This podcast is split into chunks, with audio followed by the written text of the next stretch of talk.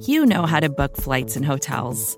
All you're missing is a tool to help you plan that unbelievable travel experience. That's why you need Viator. Book guided tours, excursions, and more in one place. There are over 300,000 travel experiences to choose from, so you can find something for everyone. And Viator offers free cancellation and 24 7 customer support for worry free travel. Download the Viator app now and use code Viator10 for 10% off your first booking in the app. Find travel experiences for you. Do more with Viator.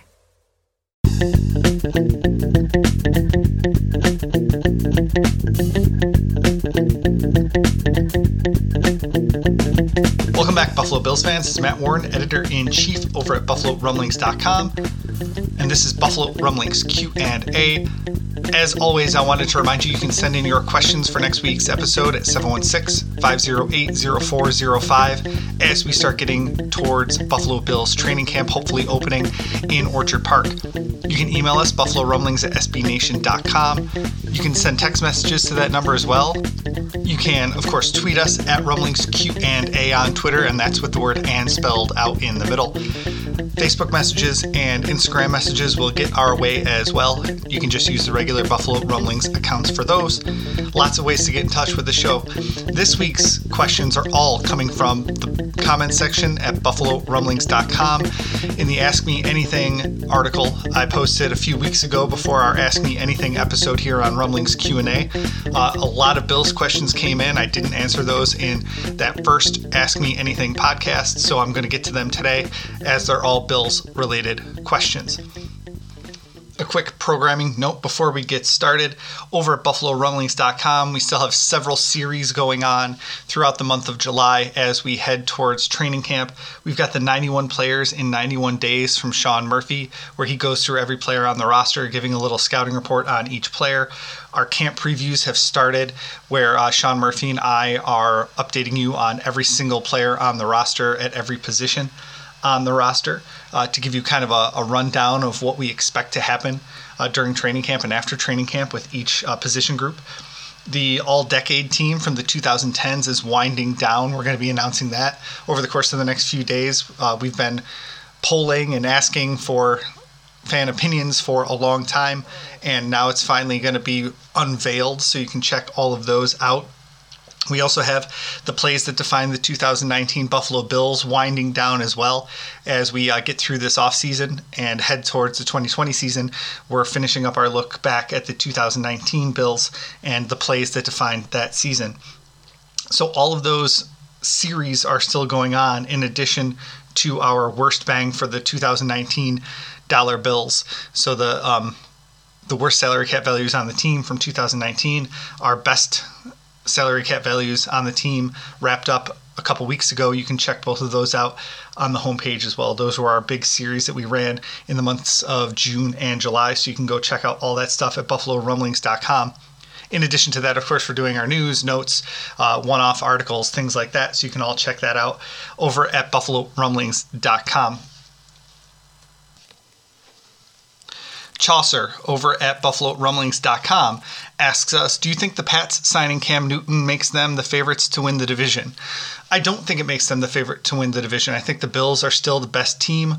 The Patriots have a good defense, but their offense is all over the place. Yeah, they have Cam Newton, who hasn't really played a ton over the last season, uh, been injured several times over the last two seasons, and his supporting cast is not very good either. So when you look at the totality of their offense, are they going to win a whole bunch of games 14 to 10?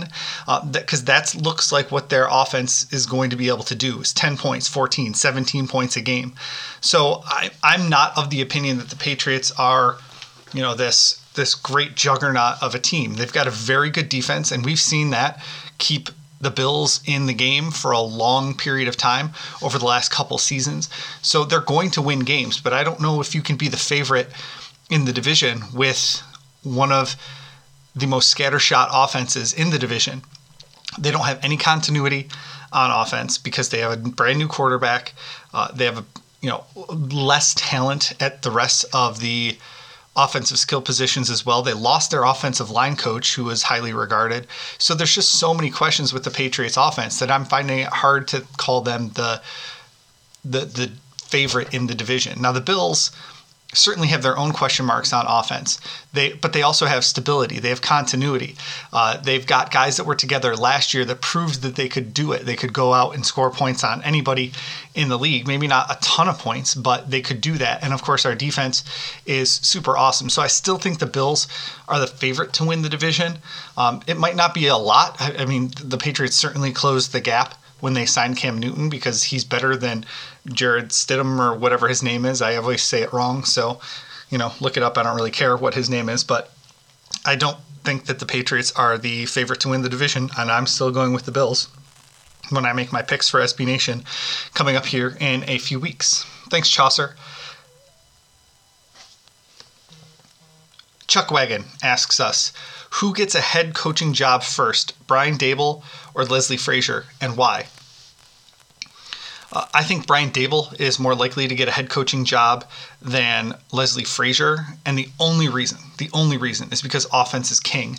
And you keep seeing these teams hiring offensive coordinators to become their head coach and play caller because then they can't leave. They can't be hired by another team. So whether you're talking about uh, the, the LA Rams or the Bengals or the Packers or whoever you're talking about, they hire these offensive offensive play callers and offensive coordinators to come in and be their head coach because then they can't get a promotion and go somewhere else. So I think Brian Daboll's the most likely person to get a phone call for a head coaching job, especially because he spent some time at Alabama. He's got um, college experience if he does get a college coaching job. You saw this past offseason that Brian Daboll was interviewed by the Cleveland Browns for their head coaching job. So I think that he's more likely to get one. But on the flip side, Leslie Frazier has been a head coach in this league. He's very well respected, very even keeled, calm demeanor. He, would be the guy I'd prefer to hire to be my head coach. And so it, it's kind of that weird thing where I think Daboll's probably more likely to get the phone call, but I'd rather have Frazier if it were me. Um, and, and, again, it's just because of offense. Offense is king in the NFL and in college football. So you're going to, you're just seeing more and more um, offensive guys being hired as opposed to defensive guys. And whether that's fair or not is a different conversation. But I just I, I tend to lean towards the offensive coordinator being hired for the for the job opportunity before the defensive coordinator. Chuck also asks us who is the best Bills player that no one talks about. I'm going to say Matt Milano. Um, I know we talk about him a lot at Buffalo Rumblings, and I know that folks in the know in the Bills sphere talk about Matt Milano as being very, very good. Whether you're um, talking about the guys over at Cover One or Joe Buscaglia and the folks at the Athletic, like the people that are writing about the Bills and watching the Bills on a consistent basis, know how good Matt Milano is. But I think around the league, uh, he's not a very well-known commodity. Um, I think he was a 79 in the latest Madden rankings that came out for the 2020 season, and that's just way below his talent level. I think he's a Pro Bowl caliber linebacker. I think he's a perfect fit for Sean McDermott's defense, and I think he's just way underrated around the league. I, like I said, I know we talk about him at Buffalo Rumblings. We've done you know, contract projections that make him one of the highest paid linebackers in the NFL, and and he was the number one player in our uh, best bang for the dollar Bills series because I think he's really good, but I don't know if enough people outside the Bills sphere know about him or talk about him. So he's the one I'm going with to answer the question um, the best Bills player that no one talks about. Thanks for those questions, Chuck, over at BuffaloRumblings.com in the comment section of our Ask Me Anything post. Fan since 60 asks us, What's your take on the office personnel moves within the Pegula organization? Uh, more executives keep getting the axe. Are there financial dark clouds over their enterprise? Well, if you're talking about the Pegulas, yes, there is a financial black cloud over them, especially as it concerns the Sabres. They're paying a lot of guys that aren't there anymore because they keep firing them uh, on guaranteed contracts. So they have had to pay a lot of money for people to not work for them over the years and they can't seem to get it right over with the Sabres, and hopefully they got it right over at the Bills. So I think they're going to leave the Bills alone as much as they possibly can. Um, you know, th- those in, those organizations don't need to interact very much. But I mean, there's going to be some overlap. There's going to be people from each organization talking to one another. But I don't think that the financial black clouds are going to hit the Bills. The NFL basically prints money with its TV deal, so it doesn't really need the in stadium stuff. It doesn't really need to like really go out of their way to make money. And so I don't think it, it's going to affect the Bills as much when their kind of operating budget can really be fully funded in house. They're not losing 20 or 30 million dollars a year like the Buffalo Sabres have been and need to turn it around. Uh, the Bills are going to make money whether they're winning or losing, and that's just the reality of the NFL's uh, revenue sharing. So I think it's going to be okay. I think we're go- the Bills are going to stay in Buffalo if, if anyone's asking that. Um, and that was asked in a follow up question at BuffaloRumblings.com yeah, there might be greener pastures somewhere else, but I don't think that the Pegulas are going to move the Buffalo Bills.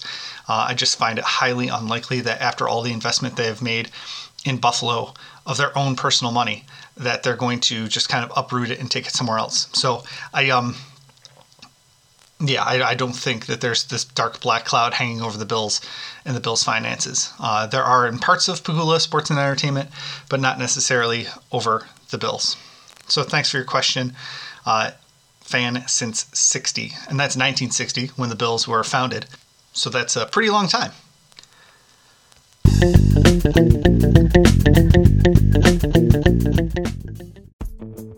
Vacations can be tricky. You already know how to book flights and hotels, but now the only thing you're missing is, you know, the actual travel experience. Because is it really a vacation if you're just sitting around like you would at home? You need a tool to get the most out of your time away. That's where Viator steps in. You can book guided tours, activities, excursions, and more in one place to make your trip truly unforgettable. Viator has over 300,000 travel experiences to choose from. Everything from simple tours to extreme adventures and all the niche, interesting stuff in between so you can plan something that everyone you're traveling with will enjoy. Real traveler reviews give the inside scoop from people who already been on the experiences you're considering, so you can plan with confidence. Free cancellation helps you plan for the unexpected, and 24 7 customer support means you can travel worry free. Download the Viator app now and use code Viator10 for 10% off your first booking in the app. Find travel experiences for you. Do more with Viator.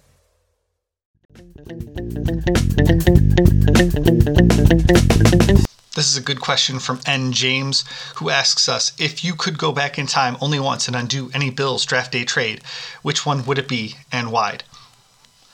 Well, let's go back to the 2004 NFL draft. The Buffalo Bills traded back up into the end of the first round to take J.P. Losman, quarterback from Tulane, who had some really nice um, physical traits. He had a cannon for an arm, he was a good runner, all that stuff. But there were rumors that the Bills were interested in trading up into the top 10 from where they sat at number 13 to get Ben Roethlisberger. So Ben Roethlisberger from Miami of Ohio was falling through the first top 10 picks, and um, the Bills, there at least were rumors that the Bills were trying to trade up or wanted to trade up to get Ben Roethlisberger. So maybe it's not the draft day trade that they made that I would take back it's I would rather have seen them trade up and use their first round pick in 2004 and their second round pick in 2004 or even their first round pick in 2004, second round pick in 2004 and first round pick in 2005 to trade up to get Ben Roethlisberger because Roethlisberger's just been so good for so long. He's a Pro Bowler, uh, perennial Pro Bowler, just a, a, guy that can really come in and withstand a lot of things. Uh, and uh, especially the way he started off his career kind of slow handing the ball off and then worked up into being just such a prolific passer. I think that he would have been a really nice fit on the bills. And um, especially like miami of ohio pittsburgh like he fits that northeast kind of mentality that rust belt mentality uh, the physicality of all of it. So he would have been like what i would have wanted. I would have wanted the bills to make that trade. Instead they traded up to get jp losman uh, they traded their first round selection.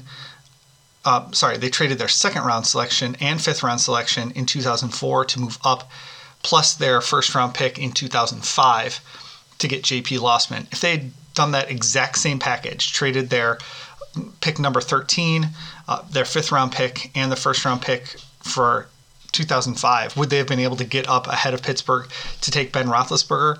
I don't know, but that would have been an easy trade for me to make. Now that means the Bills lose out on Lee Evans, who was a very very good wide receiver for this team over the years. But I mean, if you can have a quarterback Ben Roethlisberger who's still playing, you know, 16 years later, I, I would make that trade every single day of the year. So that's the draft day trade that I wish the Bills could have back is the trade up to get Ben Roethlisberger, like I said, which was rumored at the time because they wanted a quarterback. Uh, they ended up with Losman when they could have had Roethlisberger.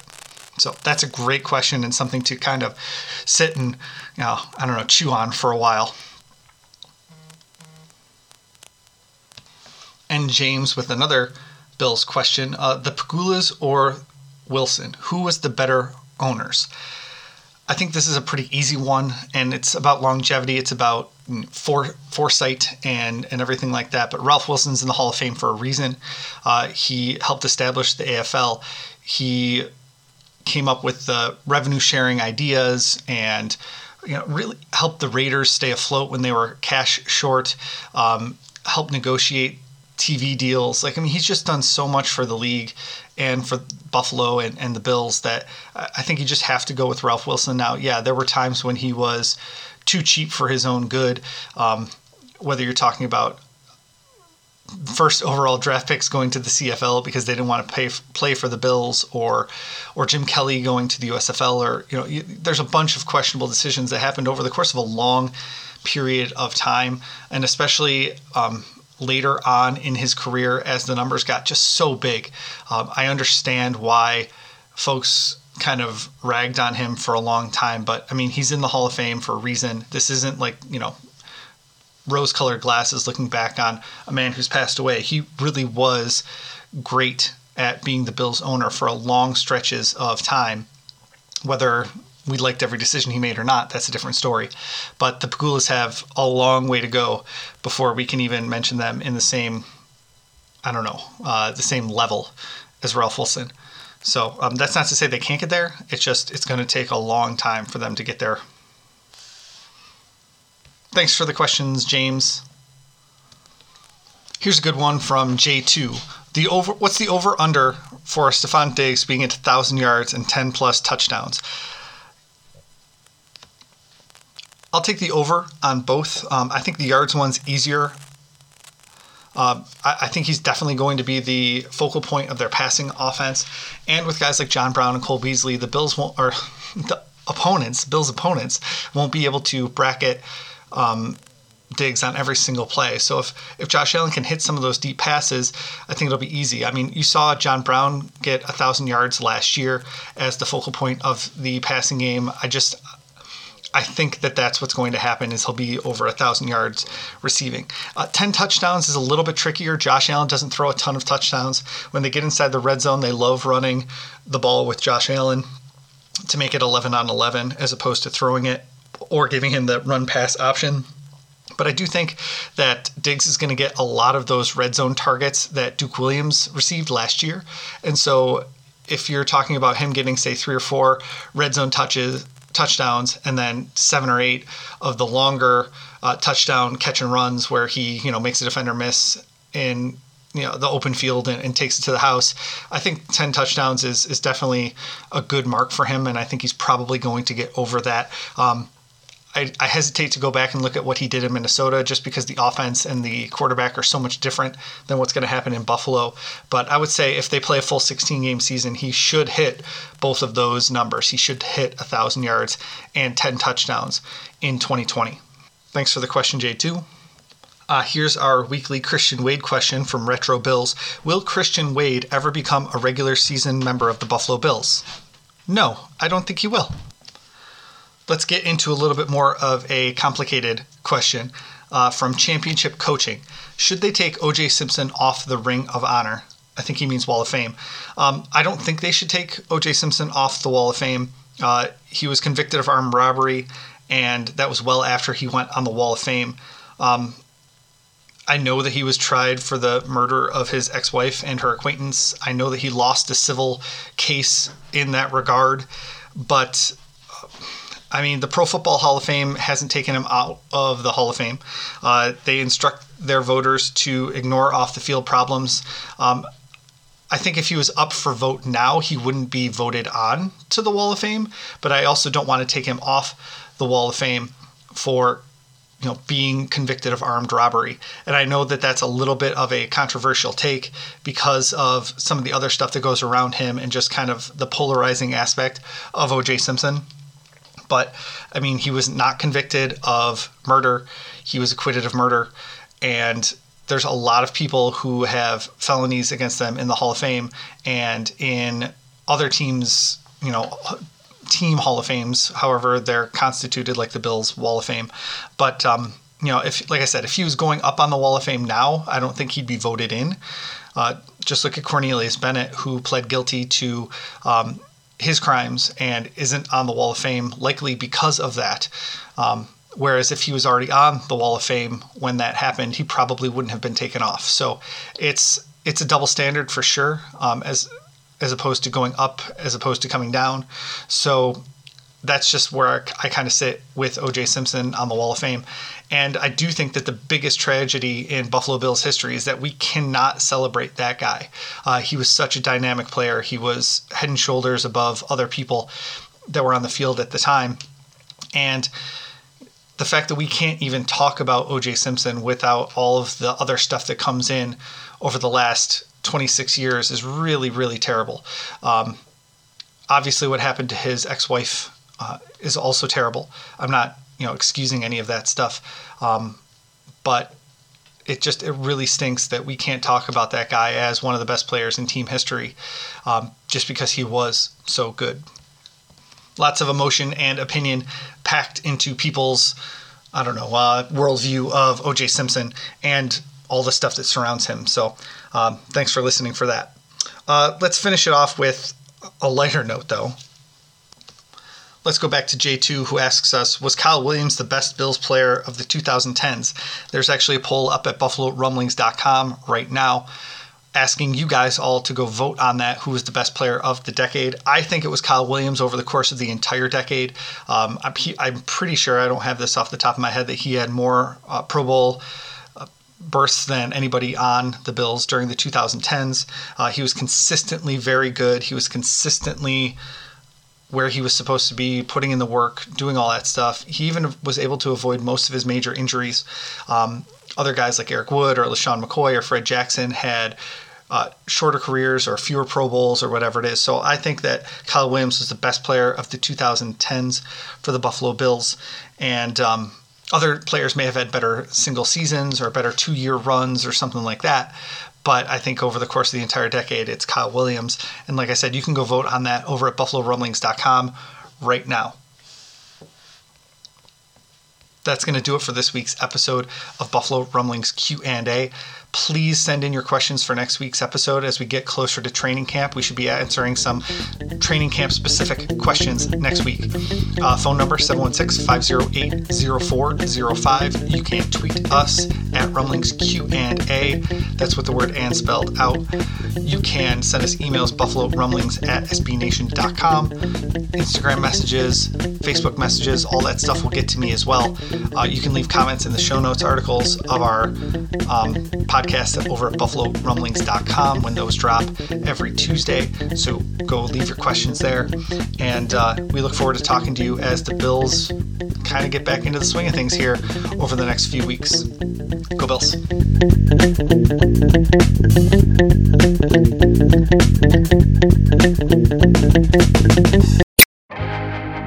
First thing in the morning, as soon as you wake up, the to do list starts.